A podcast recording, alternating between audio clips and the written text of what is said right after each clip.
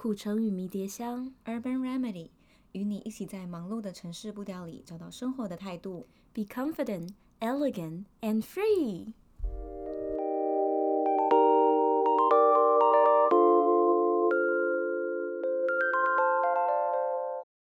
Erica。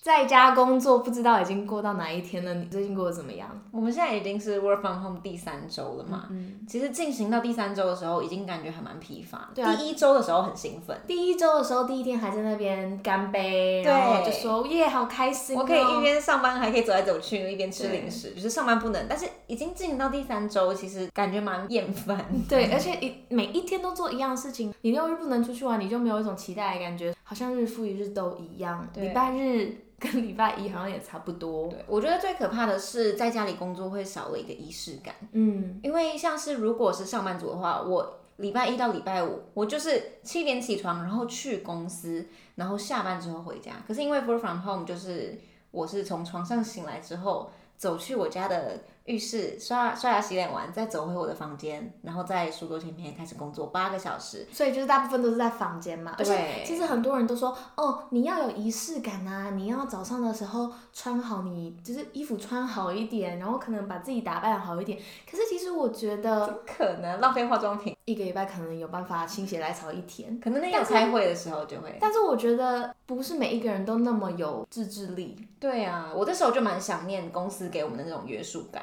我觉得我这个礼拜其实有一点点小沮丧，因为我刚刚说嘛，就是都是在家里，因为在家的时间变长，所以看电视的时间变很多。那嗯、就是有时候就是电视开着工作，对，所以就是你会一直看到重复的新闻，就会觉得天哪，好像疫苗疫苗真的这件事情让大家很紧张，然后我们到底会不会被其他国家拯救嘞？然后我们到底要 work from home 到什么时候嘞？然后到底要不要延长嘞？很多事情，那就觉得很紧张，因为他们现在是希望可以把整个讨论的过程都透明化，让大家一起参与。可是我觉得对我而言，我不是时时刻刻都想要接收到中间还没有拍定案的过程，因为这样对我来说资讯真的太爆炸了。嗯。然后这礼拜还淹大水，就是太夸张了。就我家外面。就我还听到一间餐厅的老板说，他因为把食材都放在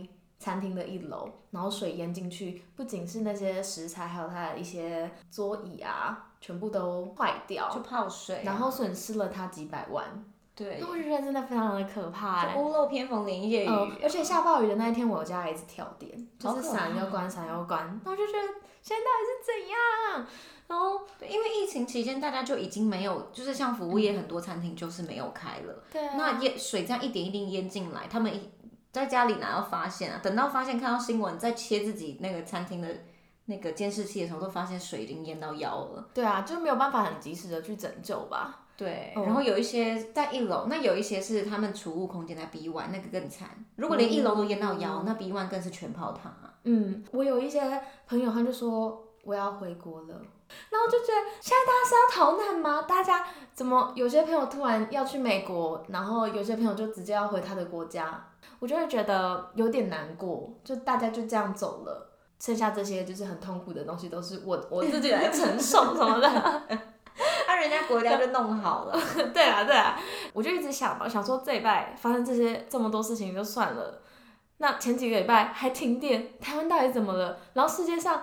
还在发生很多战争哦，你看那个以色列、巴勒斯坦那边飞弹满天飞，然后就越想越远，越想越越远，我就觉得天哪，这个世界也太乱了吧！我到底要怎么生存下去啊？就是当我心情很不好或什么的话，我知道我我不能自己一个人，所以就开始打电话给我的朋友，或者说这个朋友好累哦，然后就告诉他们说，哎、欸，那我最近真的觉得好烦哦，什么什么什么，就是自己烦之外还要烦别人，你还嫌世界不够乱。我说，你知道吗？Life is tough。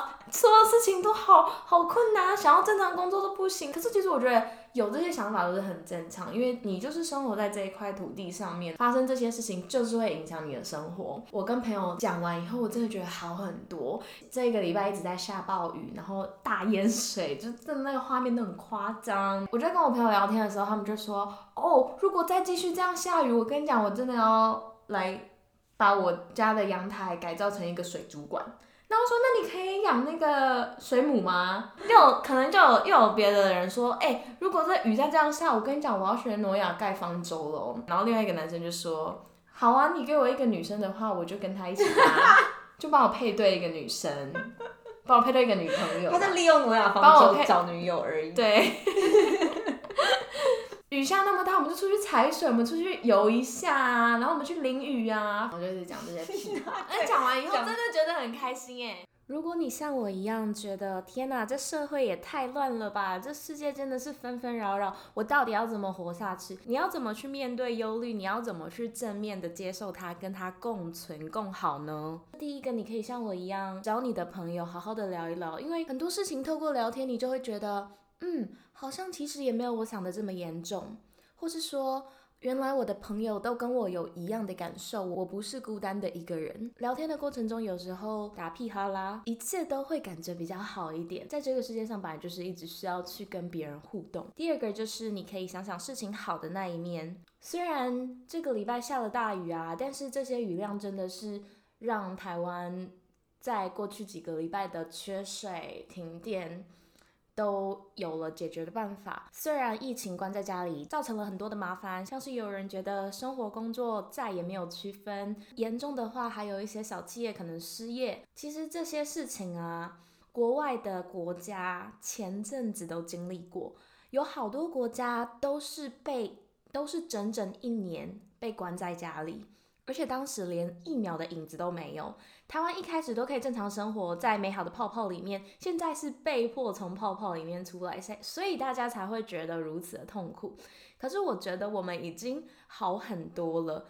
因为当我们开始要经历这些的时候，其实其他国家已经经历过了，疫苗已经出现了，所以我觉得我们应该不会去花一年的时间去等很多措施的产生，所以现在就是好好祈祷疫苗的事情可以快快解决，让人民重获自由。那第三个呢，就是如果你已经觉得太恐慌了，就暂时不要去接收讯息。艾瑞卡，你有没有想过一件事情？会不会其实啊？这个世界从过去到现在都是一直这样很混乱，可是现在呢，我们因为有 social media，我们所有的东西都被放大，对，然后就会觉得哦，真的好夸张，怎么会到处都是都在报这个，是不是真的那么严重？这样，嗯，如果你真的想要改变这个社会的话，你现在唯一能做的事情就是先做好你自己，你最终还是要回归你自己，因为你要怎么样？你要修身齐家，才能治国平天下嘛，对不对？嗯、感情里孤单，你先回到自己；世界纷纷扰扰，你先回到自己，把自己做好事情，就慢慢会对了。我觉得我们要一直练习，把焦点拉回自己。我的意思不是说我们永远都不用理别人，是我们要一直想想，在这个能力范围内，你可以做到。最大的效益。哎，最近端午节快到了，Ariel 跟我们讲讲那个屈原的故事，其实跟现今我们正在发生的事情还蛮 relate 的。我也觉得，对屈原呢，啊，我觉得是不是每每年端午节都会有人重新讲一次屈原的故事？因为每一年大家听完就是也会忘记。那你记得屈原的故事吗？就记得他。好像因为什么事情很伤心，就跳河，然后就死掉，嗯、然后大家就他一跳，大家就想起他，然后就是开始缅怀他。对，反正屈原就是一个楚国的大臣，那他那时候皇上就是很喜欢大家，都会听他话。可是后来皇上就被操控了，就都不太听他的话，那他就很生气，他就觉得你们不听我的，我跟你讲，就是国家败坏这个政治哦，就是怎么样啊，哇哇哇会毁掉啊。你不觉得其实跟现在很像吗？屈原后来啊，他就被驱逐出他们的国家，然后就太难过了，他就一个人走到汨罗江前面，然后抱着一个大石头，他就说了一句话，就说：“众人皆醉，我独醒。”他就跳下去了。这个故事告诉我们，自杀没有办法解决事情，因为屈原跳下去了汨罗江，他的国家也没有因此变得比较好。对啊，那我觉得其实这跟现在很像嘛，就是。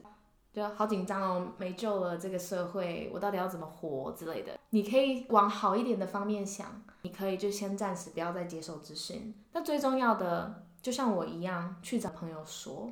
如果屈原还在世，你会这样建议他？如果是屈原的朋友，我就会说，哎、怎么啦？你来赶快跟我聊一聊，我会帮我们我们来讨论一下。其实有时候真的很多想法就是在讨论过程中产生的。在家工作已经越来越无聊了，Erica，你在家是怎么找乐子的？每一天的日子其实都差不多，就算是周末，你也感觉没没有周末感。上班不上班，下班不下班，就一切时间轴都还蛮模糊的。那我自己，嗯，上周自己做了一件蛮开心的事，就是我礼拜五下班的时候，我真的觉得周五晚上我要狂吃炸物跟喝乐色饮料。我吃完就是那个罪恶感，其实有种带出我的一种就是仪式感哎，就是觉得对，周五就应该要这么放纵。因为我每一顿运动、工作、喝水的，就是你还是要有一个很不一样的一个转折，然后你就觉得，哎、心情完全不同了，然后就可以再再面对下一次。跟大家预告一下，我们下一集要讲的话题呢是大家敲碗已久的渣男特辑。敲敲敲这句话听起来好宅哦。碗都要敲破了。好那我们就是期待一下。你有遇过什么渣男吗 erica ario 很多 那我们就下次见。我有很多拜拜。